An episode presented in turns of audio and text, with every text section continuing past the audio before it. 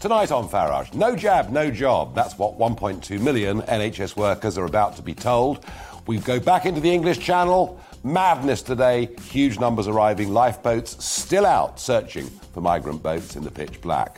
We'll go to America, where, as I predicted on this show for the last two evenings, the Republicans have won the governorship of the state of Virginia. And joining me on Talking Pints, musical impresario Pete Waterman.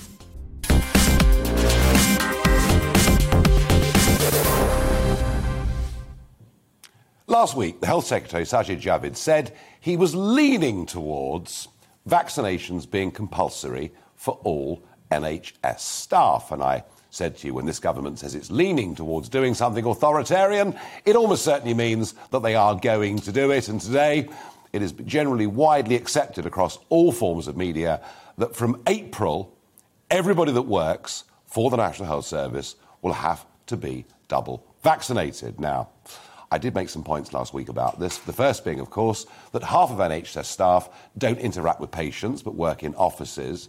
And the other point that bothered me about it was, and whilst I'm for having the vaccine myself, absolutely.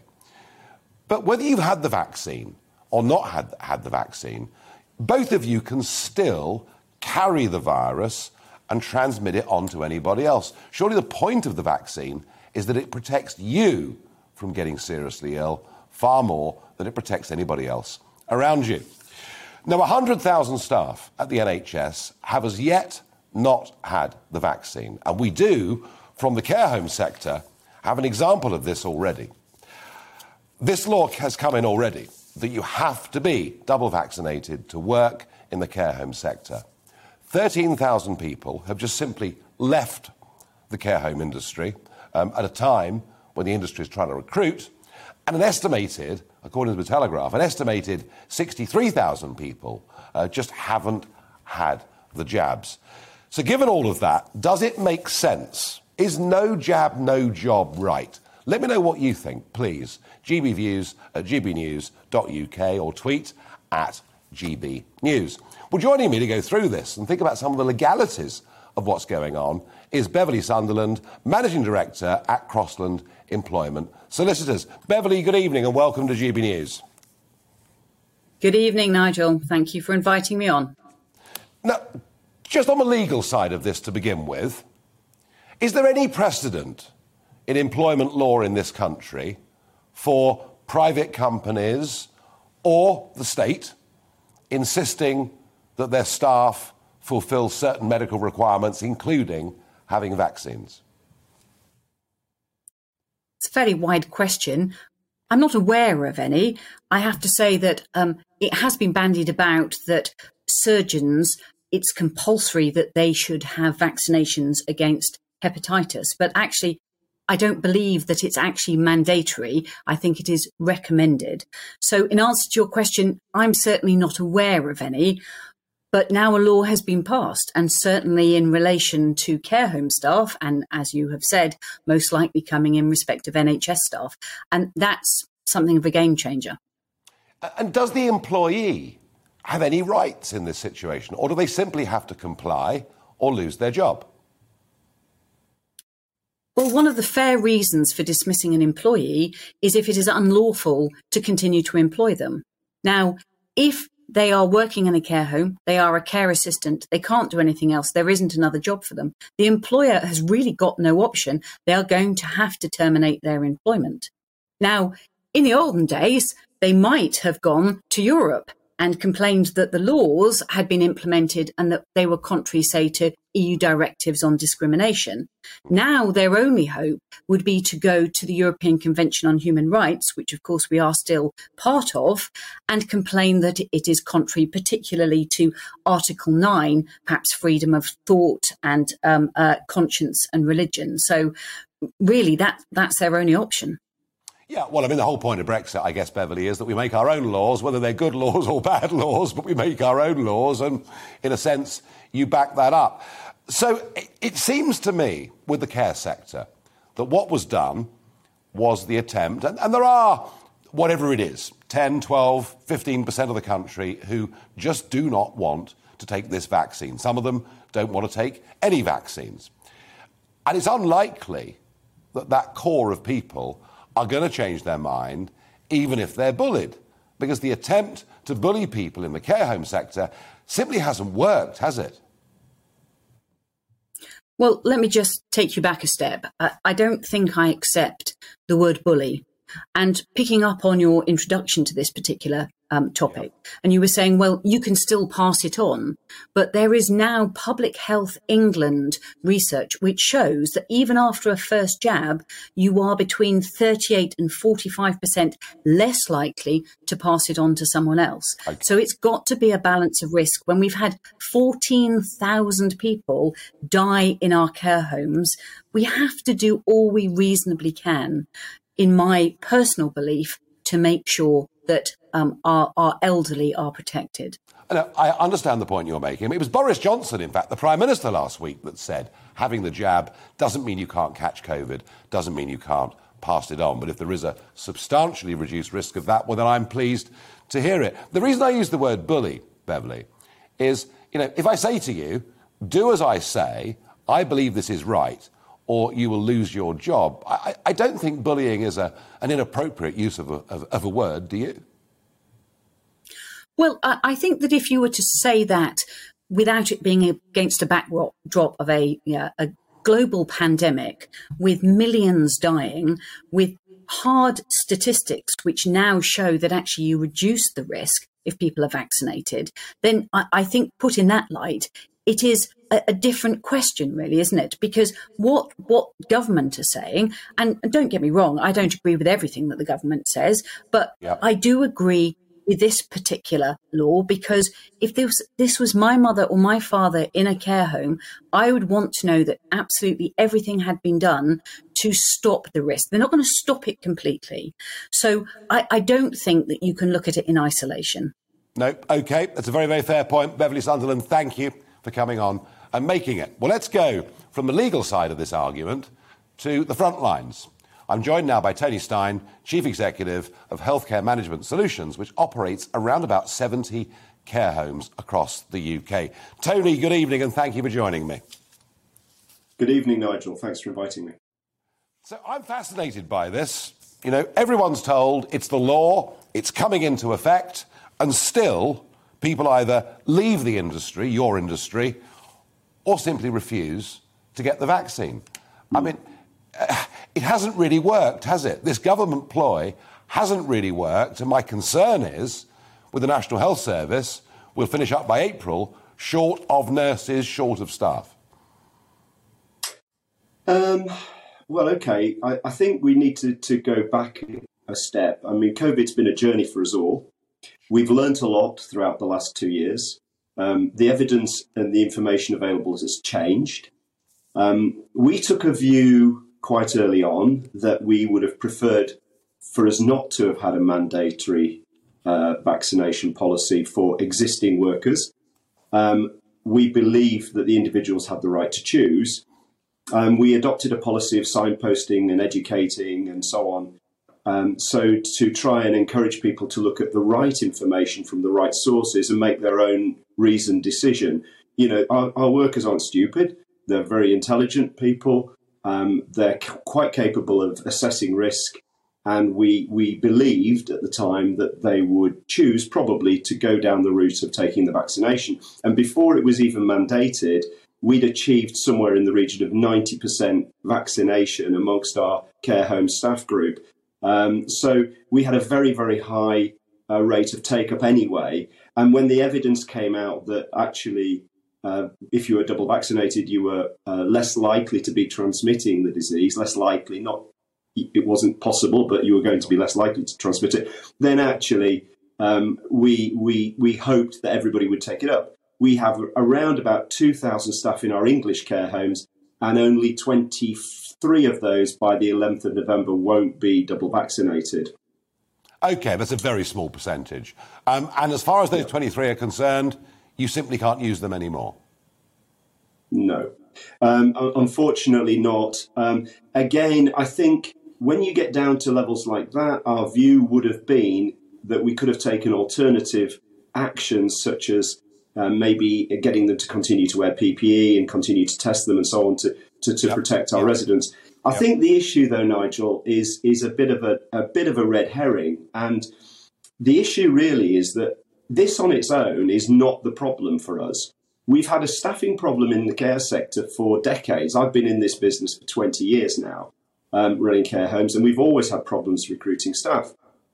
And I think it, it, it's got its roots in, in a, a number of things, but the primary one is that actually working in care is, is misconceived as a, um, a, sort of dead end job, low paid job, unvalued, not valued um, by society. And I think we we failed our children over the last two decades, three decades, by not teaching them the true value of vocations. You know, I think these people, we were we were clapping on our front doorsteps, if you remember, banging pans because of the the incredible work that these people were doing, and yet, you know, they're still effectively a minimum wage job, and that shouldn't happen. And, and you know, I think this is the root of it. This is just one issue that's added to a lot of others. It's not the root of the problem. No, and of course, the root of the care home uh, disasters that happened in some cases was, of course, the hospitals being emptied, insufficient checks being done. On balance, Tony, people have left the sector. But on balance, do you think the law is the right law? I think it possibly is. I mean, as I said, I'd have preferred not to do it. We're, there now. Um, it will have an impact. Um, we just have to live with it. But I think what we need to do as a society is we need to refocus away from this onto some of the core issues, start to value our carers, pay them the right wage, and and you know we could move on and maybe help to fix that staffing crisis that we're all about to, to hit. Tony Stein, thank you very much indeed. Well, you've heard the arguments, the legal arguments, the practical arguments. I still feel very uncomfortable with a society that divides people up into the jabbed and the jab nuts, but that's where we are. Last night, I reported as a lead story that the English Channel was busy, that we've gone through, considerably through, the 20,000 mark of people who've arrived crossing illegally from France so far this year. I also said that the rest of mainstream media was completely obsessed with COP26 and would barely cover the story. Well, I wasn't disappointed. This morning's Guardian, nothing. This morning's Mirror, Nothing. This morning's Express, nothing. This morning's Times, nothing. This morning's Mail, a piece on page 21. This morning's Sun, a tiny piece on the bottom of page 2. This morning's Telegraph, a slightly bigger piece on page 2. Not a single photograph in any one of our main national newspapers. Precious little coverage elsewhere. I also said to you last night that today would be even busier. I said four to 500 yesterday. The official number was 454, I think. Today, well, today is going to be even more. And joining me in the studio is Mark White, GB News, Home Affairs and Security Editor. Mark, I'm hearing that uh, some of the RNLI lifeboats, one in particular, has been on the go since two o'clock this morning, and it's still out. Yeah, that just shows you how bad it is. 2 a.m. this morning, the Dungeness uh, lifeboat was called out to intercept a boat carrying migrants.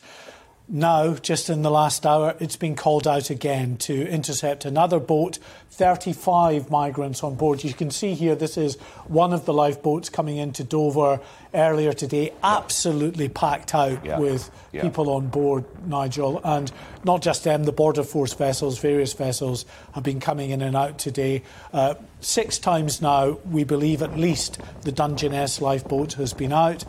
Again, the same for the Dover lifeboat. It is also out this evening to a rescue which is taking place off St Margaret's Bay, about 10 miles offshore. 30 people on that in, particular And this boat. is in pitch black pitch black, and the conditions are getting worse. And deteriorating weather, yeah. The Coast Guard helicopter has been called out to the incident uh, off Hastings. We're told about 10 miles off Hastings that the Dungeness lifeboat is currently involved in. There are reported to be some women and children on board that vessel, 35, we believe. But again, you, you, mentioned the figure there, were well over 450 yesterday. Mm. It is now looking like uh, we will double that with today. Uh, I'm being told that over 800 migrants have been intercepted in incidents in the British side of the Channel throughout the day in 30 separate incidents, we believe, involving 30 separate small boats. When you, you know, we're now in the winter months and they're still coming in very significant numbers like this in very potentially dangerous weather yeah, yeah. conditions. Well, three, there were three lost last week, of Yeah. course, weren't there? Mark, you've worked in media longer than me. I'm a relatively new boy at all of this. Why is it that these people and competitor channels don't want to cover this story? Uh, I, I think you're right. There has been uh, an enthusiasm to cover COP26. Which I understand. And, and they've covered it wall to wall. Yeah. Uh, sometimes that means resources are channeled away in a different direction. And when something like this happens, they're not able to respond as they might like, or they're a bit late to the game. I can say that I've been speaking to one or two people that we uh, speak to on a regular basis down in Dover, and they have been contacted actually by pretty much all of the media uh, in the past uh, 12 hours, Right. asking if they can get hold of any of the footage. Well, if we've so they are late to the party, but they are Okay, waking Well, if we've helped here on GB News to ginger them up and start reporting that, that it's no bad thing. And Mark, I mean, I, I got, the, res- I got the, re- the, the, response last night from Dan O'Mahony, the clandestine channel threat commander. These journeys are illegal, dangerous, and unnecessary, and facilitated by violent criminal gangs profiting from misery. It's not even worth reading out. Uh, it's the same rubbish all the time. Is there anything coming from Priti Patel's office on this? it, you know, it's difficult to see how they can really get a proper grip of this unless you actually try to tackle it, perhaps uh, at its source, in terms of the, the people trafficking operation further upstream, those who are buying the boats Yep. from, as we understand it, uh, operations in Turkey uh, and also And that- in South and- Africa. And we think in Turkey is where, the, is where the new big boats are being manufactured. These 11 metres, well, that's 35 feet, is it something like that? Yeah. yeah. Um, so they can, I think they've held, the record is 86 Yeah. people pulled off the channel Yeah. on one of these boats. Uh, already, so th- they're pretty big. They're not the biggest. Uh, we've seen some of them in the Mediterranean, but talk that some of those may be prepared as well to start. This is the intelligence, The channel. the intelligence we've picked up, isn't Yeah. it? That actually next year there'll be boats capable of carrying up to 200 at a time. That's right. And- the ones that you've seen crossing the Aegean. Yeah. Uh, very big boats indeed. But even these 11 metre long boats can carry an awful lot of people, and they always pack them out to the extent that they are very unseaworthy uh, coming across. Uh, they're getting the motors from, as we understand, South Africa. Uh, they've run out of 40 horse- horsepower motors and are going for 30 horsepower motors now instead. That's the trade they're doing. You would think that they could look at the manufacturers of these engines and these boats, try to find out who the sudden upsurge in customer mm-hmm. interest is coming from. Particularly in November. Yeah. I mean, people buy outboards in, in May and June, Yeah. but, but yeah. And then follow intelligence leads back to who the organised criminal gangs are. Well, you would we're, think. We're a long way from it, Mark. Thank you very much indeed. In a moment, we'll cross to the other side of the pond to America, where not only, not only have the Republicans won the governorship of Virginia with a massive swing, but actually, right across America, something very interesting happened yesterday. A backlash. Some are calling it a woke clash.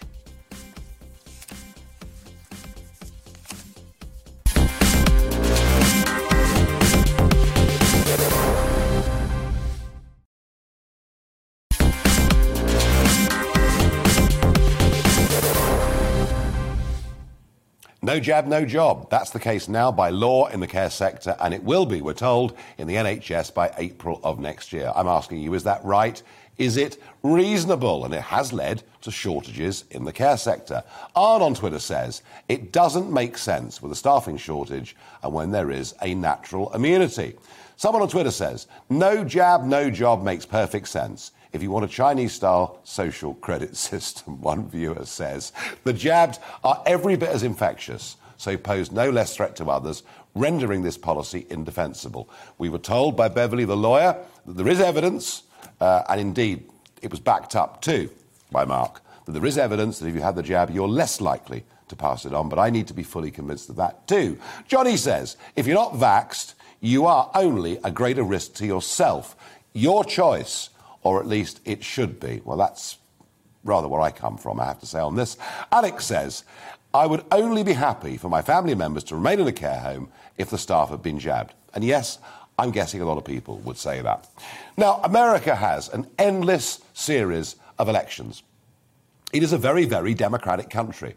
You know, even at local government level, a lot of positions that here a civil servant would hold are up for election. The Americans have their chance. And for the last two nights, I've been telling you about this very important race for the governorship of Virginia. I said it looked like Biden's poll ratings were tanking. Kamala Harris's ratings have tanked even further. Um, but actually, I think what happened last night in America was much bigger than just Virginia. Well, I'm very pleased to say that joining me on this subject from across the other side of the pond is Scott Rasmussen, American public opinion pollster and political analyst. Scott, good evening or good afternoon to you. Well, good evening to you, and thank you for having me. No, not one little bit. Now, obviously, we, you know, I follow the numbers that you produce all the time with huge interest. Um, let's start with Virginia because that's the one that's making the news on this side of the pond. Um, what interests me is, particularly in northern Virginia, which is you know pretty well off, uh, pretty affluent, uh, generally uh, not people that like Trump's Republican Party very much, and yet quite a few of them switched their votes yesterday, didn't they?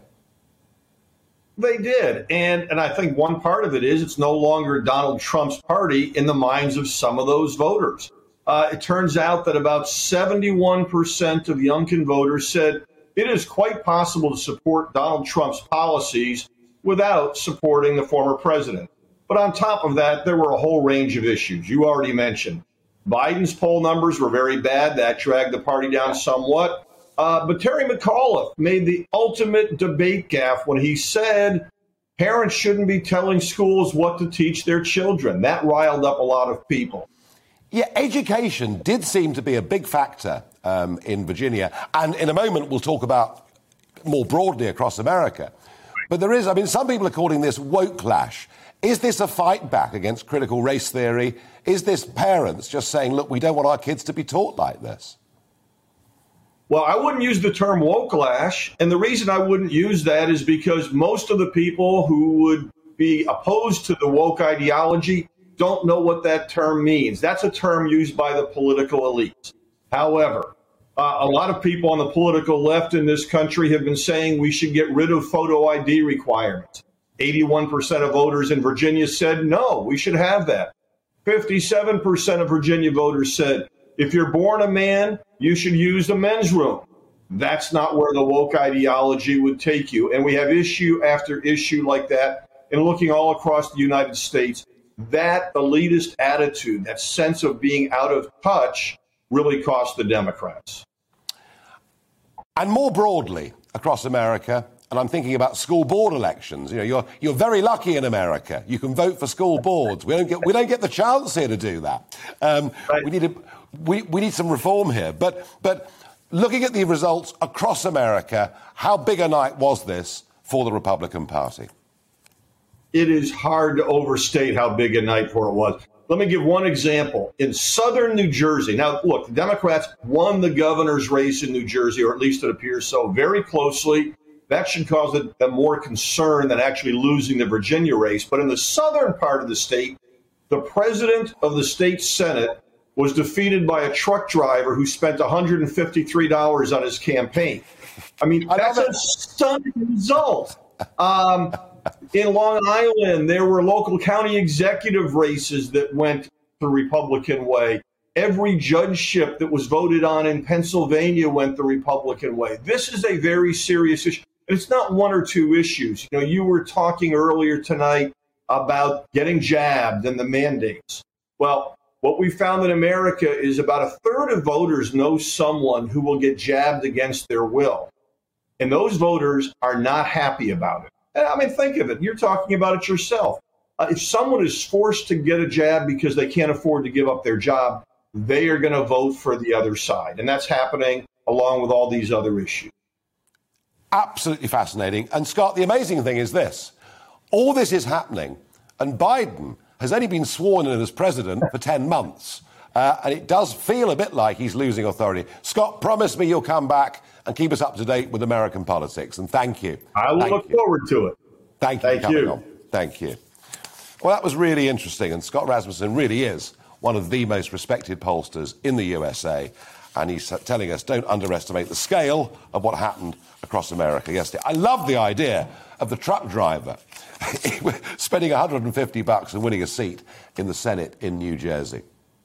Now, in our Parliament today, Conservative Member of Parliament for North Shropshire, Owen Paterson, who had been found to have committed an egregious breach of lobbying rules, has avoided an immediate 30 day suspension after MPs voted for a government backed proposal to overhaul their disciplinary processes.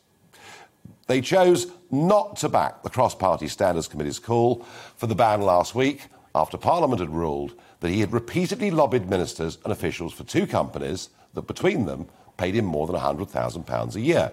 Instead, the House of Commons backed a Tory led amendment calling for a review of his case after the party's MPs were ordered to support the bill, and Boris Johnson questioned whether the investigation into Mr. Paterson was fair, as his party was accused of wallowing in sleaze. 250 people voted in favour, 232 against. Several Tories rebelled against their own whip. This case, on the face of it, is something the public hate. They don't like MPs with outside interests appearing to lobby for those interests. And that's perfectly understandable because lots of that would take us back to the 1990s, to cash for questions and all of those scandals that beset the Tory party during Major's last days as Prime Minister. In this case, Owen Paterson came on with me here on GB News last Sunday morning. It was the only broadcast media interview, it was an exclusive for GB News that he did with any of the broadcast media in this country.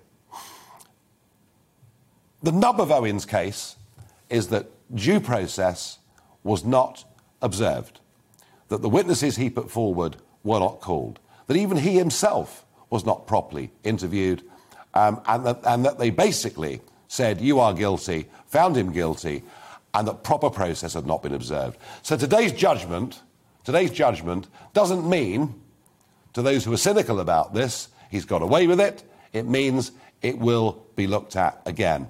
And I was in, very much in two minds over all of this.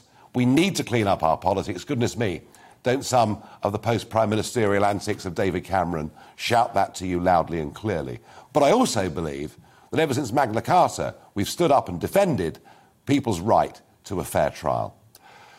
Moving on, the National Museum of Scotland, this is my what the Farage moment, could rename a gallery as they consider dropping the term discovery, deeming it to be an outdated term and to be inappropriate when used in relation to colonial exploration.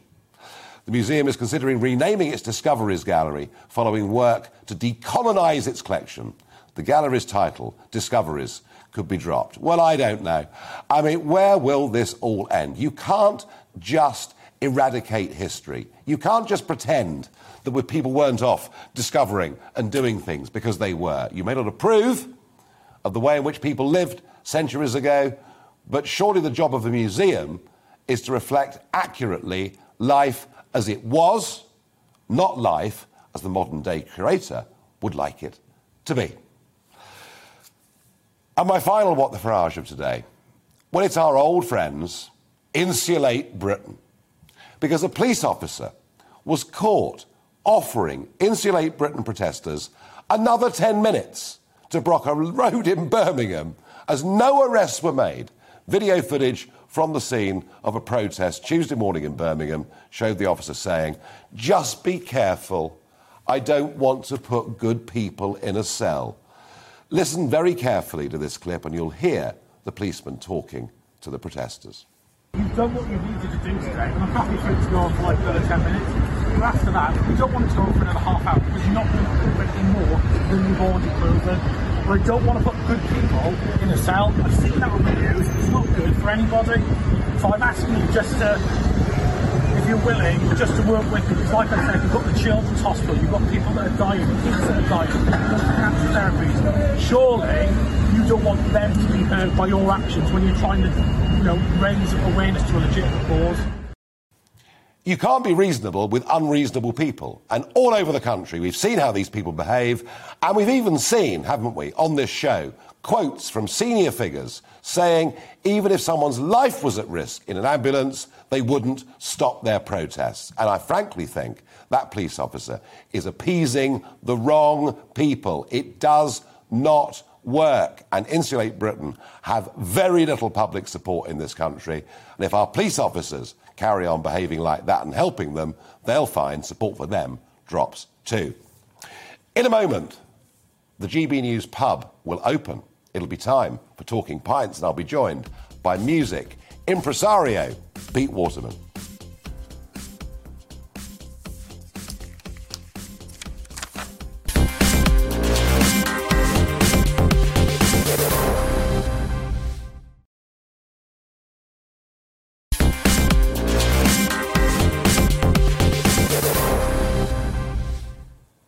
It's that time of the day, certainly my favourite time of the day. The GB News pub is fully open. It's Talking Pints. I'm joined by music impresario Pete Waterman. Pete, welcome. Cheers, thank you. Now, we all know you, Stock Aitken Waterman, these amazing, unbelievable number of successes that you had, hundreds of hit records, unbelievable what you did. But what's really interesting the jobs you did before before all of that. I mean, just run us through some of the jobs that you did when you were young. Well, I was a grave digger. You grave digger, yeah. Not for long, but I was a grave digger. Yeah. I went down the pit. Um, I worked on the railway as a fireman, and I worked in the telecommunications industry as a, a, a technician. What was it like working down the pit? Well, it's a great story, this. I went down the pit, and I got to the bottom. I was, at the time, I was well overweight. And I got to the bottom, and the guy said, You're a bit of a big lad to be down here. I've got a job for you on top, making cement. So I actually only spent about an hour downstairs, and then I was on the top making cement. And I went from about 17 and a half stone to about 11 stone in about eight weeks. Don't think I've ever worked so hard in my life. It's dreadful. What making that that was physically very hard work. Yeah, I was mixing, you know, I got a big mixer. Yeah. It was called no fines. In other words, there was no sand in it. You had to put like a coat in, like um, a chocolate bar. And it was the way that water permeated through the concrete onto a membrane and went down drains. And you worked at the railways for a bit. I did, yep. And you are a sort of full-on railway nut, basically. Uh, yeah, like you could say that, yeah. Would have been, I think, would have been cheaper if I did drugs, yeah. You've invested in all sorts of railways. Yeah, uh, you know, I, I, I'm, I'm uh, I've travelled by train all my life. Yep. Um, didn't drive till I was about 26, 27. I've commuted by tr- by train for, since 1972, 71. Yep. I still do three or four train journeys a week. I do not understand why people drive cars. Although I have a very nice car and I sometimes have to drive it because it's the only place I can get. I, I, I have used public transport all my life and, and, and I've, I've found it perfectly fit for purpose. They, home for you, the West Midlands, obviously. That was, yeah. I live in the northwest now. but very much where, well, this is even more relevant, right? Because I had the Conservative Member of Parliament for Lichfield sitting where you're sitting the other day. And we were talking about trains, and in particular HS2, and the cost of it. And his argument was, Michael Fabricant's argument was, well, actually, from Lichfield to London is only like an hour and 15 minutes anyway. That from Manchester to London, I think the fastest trains are two hours, six minutes, seven minutes. That, that actually, is it really worth spending 100, 150 billion quid? And he's the MP for Lichfield, is he? He's the MP for Lichfield, yeah. Well, he ain't very bright, then, is he? Well, you tell me, because I'm not convinced. Well, okay. Uh, where's Coventry compared with Lichfield? Oh, Further south, right? Yeah, yeah, yeah, of course. Well, I can tell you now that Yep. Coventry from Euston is exactly one hour, 100 miles exactly, Mm-hmm. right? Crewe on HS2 is 58 minutes. Crewe's farther up north than Lichfield ever will be, by a Yeah, long way. Does saving 10 minutes matter that much? No, it's not saving 10 minutes, Nigel. Crewe is Yep. currently one hour Yes. and 35 minutes. Well, oh, 35 minutes, Yeah, sorry. it's yeah, going to save. Yeah. It's going to save 38 minutes, but more important, it moves it moves Crewe from the North Midlands mm-hmm. To the South Midlands. It puts it right at the heart. So it'll drive more business to London. No, it drive more business like me back to. I listen. I I, I got this job because I could commute in under an hour. I didn't need to buy a house in London, so I came back. But I took my wealth back to the Midlands. Yeah. And when I when I really started this, what did I open my studios in Manchester? All right, so you're an HS2 enthusiast then. Yeah, absolutely. Big cost, isn't it? No, it's cheap. No, it's not. It's cheap. Ah, well, how's it Come cheap? on, how much has this pandemic cost us? And what have we got out of it? Oh, I know that. Nothing. Well, I know that. We haven't got anything out of it. But isn't the Where's point- 20,000 jobs? Nigel, our problem Let's- been. that amount of money could be spent on infrastructure projects all over the United Kingdom. No, it couldn't. It could not benefit. We cannot modernise the railway with, with patching it up. You've got places like Primrose Hill Tunnel, you've got Kilsby Tunnel. These tunnels are so big and so restrictive, they stop us. It, it is a bit Victorian, some of the systems. It's a complete No, I get Victorian. That. I get that. I get that. I just look at the massive cost of it. But no, but anyway, you well, are. let's talk right. about the massive cost, But, right? but, you know, I, We- it could, I, could I was on transport for the. You know, it I could was be a- 150 billion quid, yeah. Okay, but I was a, a director of Transport for the North, one of the first directors Yep. on Transport for the North. I know how much subsidy the Treasury has to put into the Northwest to keep it afloat. Okay, it's huge compared with what it has to put in London and the Southeast. London and the Southeast is this amazing place which pays for most of us to live. Well, let's put a bit more into the North Northeast, the Northwest, the Midlands, because then it will generate more. If I mean- it did, if it did, if I really thought it would, I might change my mind. But I tell you what puts me off ever so slightly. The TGV in France. All right, you know, I spent lots of time in France as an MEP, go to Strasbourg, and all the rest of it. When I was first elected to the European Parliament, it was five hours from Paris to Strasbourg. By the time I left the European Parliament, it was two hours fourteen minutes. I mean, completely different. Yeah. Um, Bigger country, though. Yeah, no, no. Marseille was six hours from Paris, but with the TGV, it was three hours from Paris. And Lyon, correspondingly, again, much, much closer. And the experience in France was that a lot more businesses in Marseille headquartered in Paris than they had before. It drove business into Paris. Now, if it works the other way around here, Okay. I get the point, but I'm, Okay, but I'm we, not sure. we have. Ah, right. Well, let's take Warrington, where I live. Yep. Has a unique place. Unique. More people come into Warrington to work than going to Manchester or Liverpool. That's because Warrington has built a case around the nuclear industry. So if you look at Warrington, Yeah. there's more people go in than go out in the And morning good for roads. jobs. And good roads. Yes. Around Warrington, the roads are, Right, you know, because good. there's a great industry. Yeah, yeah. So it proves that if you do build it, which is why I worked so hard to get Crewe as the first, you know, hub for HS2, Yeah. because it opens the whole of the northwest, So- North Wales. When this is completed, it'll stop in Birmingham, it'll Yep. stop in Crewe, Yep, and then Manchester, and then we hope Liverpool and Warrington will come off on a spur.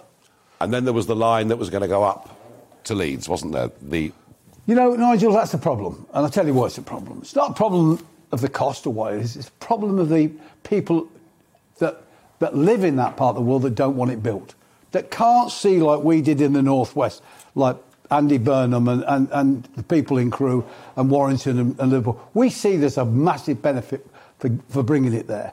When I was on the commission for the Treasury, that we went round Britain looking at the value we could get Yeah. this, we found absolute apathy, and I mean apathy, in the East Midlands and Yorkshire. It was just, they didn't want to know. No. So if they don't want to know, you're not going to get it.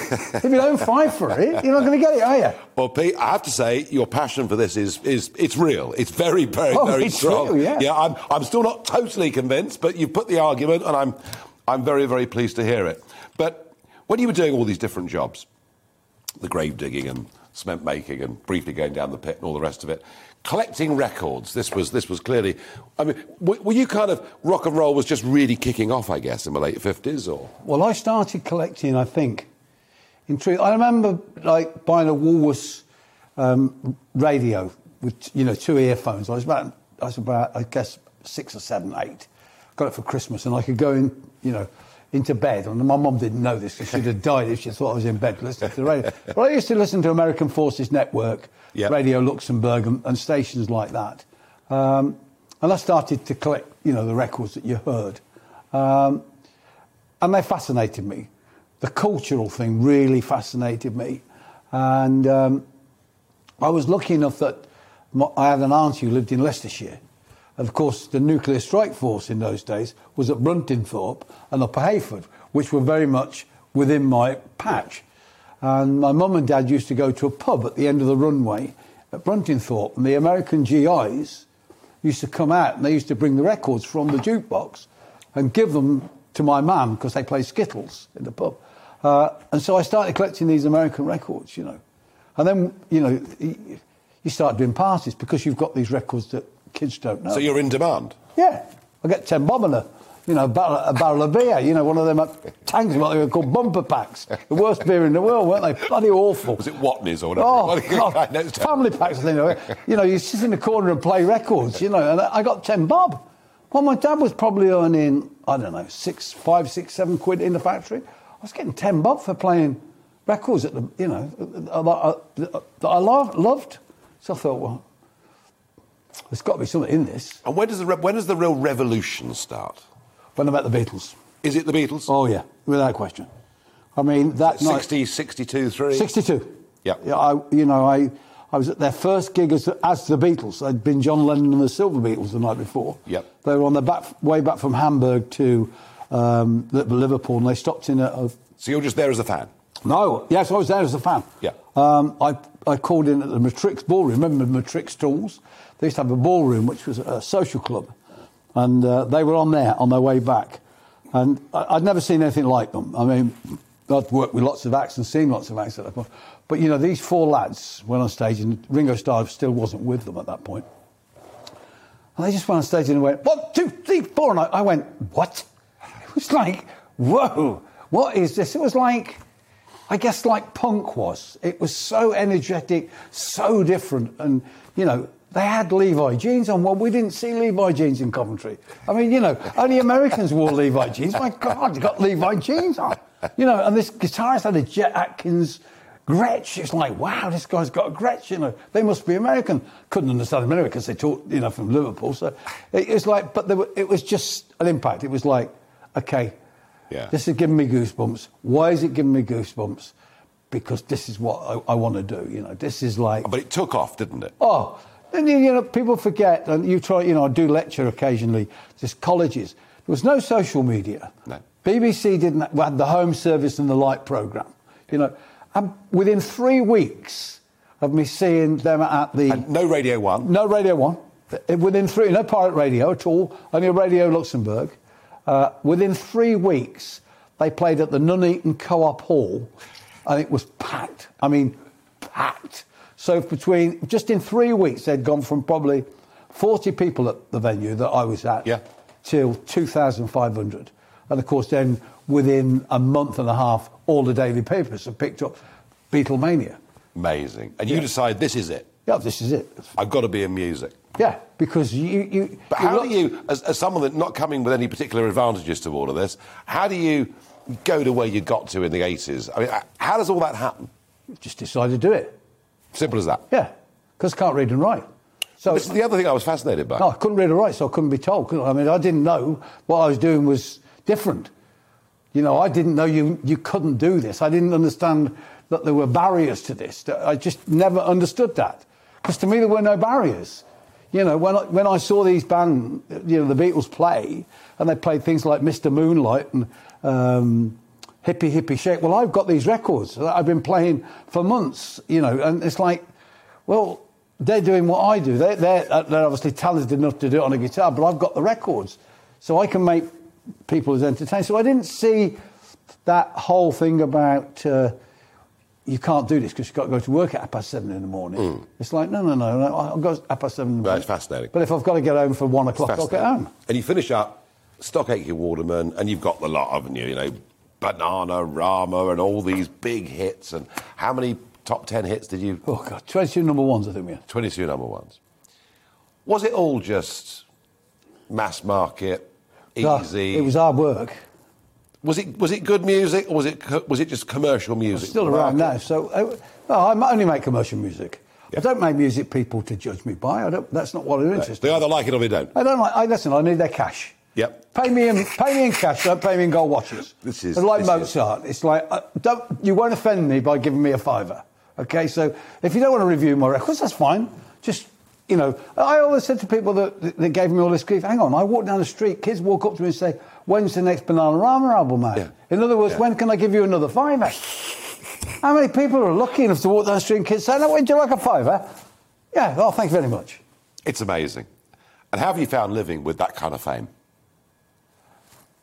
Easy, actually, Nigel. If you don't, don't want it, you don't go out. You stay in. Yeah. When you go out, you're in the public And people want to talk to you the whole time. And people want to talk to you. Yeah. Then that's what you've got to do. That's what you get paid Yeah, to do. yeah. If you don't want to go out, I don't go out. You know, when I go out on the railway, people talk to me because they know that you know they've got an opinion about the railway. Not everything the railway does is perfect, but it does in the majority of cases. You know, we've just had this whole fiasco at the weekend where they're trying to save the planet. Well, we've been, you know, on the railway, we've been, let's be honest, we've been penny pinching, we've been, you know, recycling carriages for the last 75 years. Are you a bit sceptical about net zero then? I'm sceptical about people that turn up in entourages, private jets, private yachts, Well- and try and tell me that they're here to save the planet. And, you know, I'm listening to the BBC Uh, about climate change, and then they have a programme about going to Mars, you know, and having private flights around the Earth. You're going, hang on a minute, whoa, wait a minute. If, we, if we're going to take it serious, let's take it serious. Yeah. But then we're too far along the line now of blurring the lines between what you can recycle and what is and what isn't proper. In other words, big business can come in, in front too many times of practicalities. Hmm. I mean, we do things on the railway now. Ten years ago, we would have never thought about doing. Well, who would have known? Who would have known that getting Pete Waterman in, we get a lecture about railways, we'd be told all about the Beatles in the early days, and a guy who's achieved that level of success, who, as he says, couldn't read and write properly. Amazing. Pete Waterman, thank you for joining me here on Talking Pints. Cheers. Cheers.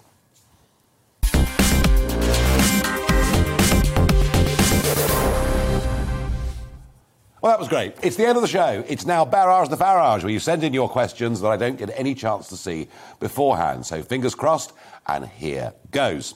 Jackie asks me if the GPs go on strike, will anybody even notice? well, that's a very good question. Look, I'm, I'm really. What's disappointing, and I've made this point more than once here, is that GPs were the most respected members of our local communities. We all looked up to the GP. They were the people that came to visit the house when your kids were ill or your dad was ill or whatever it was.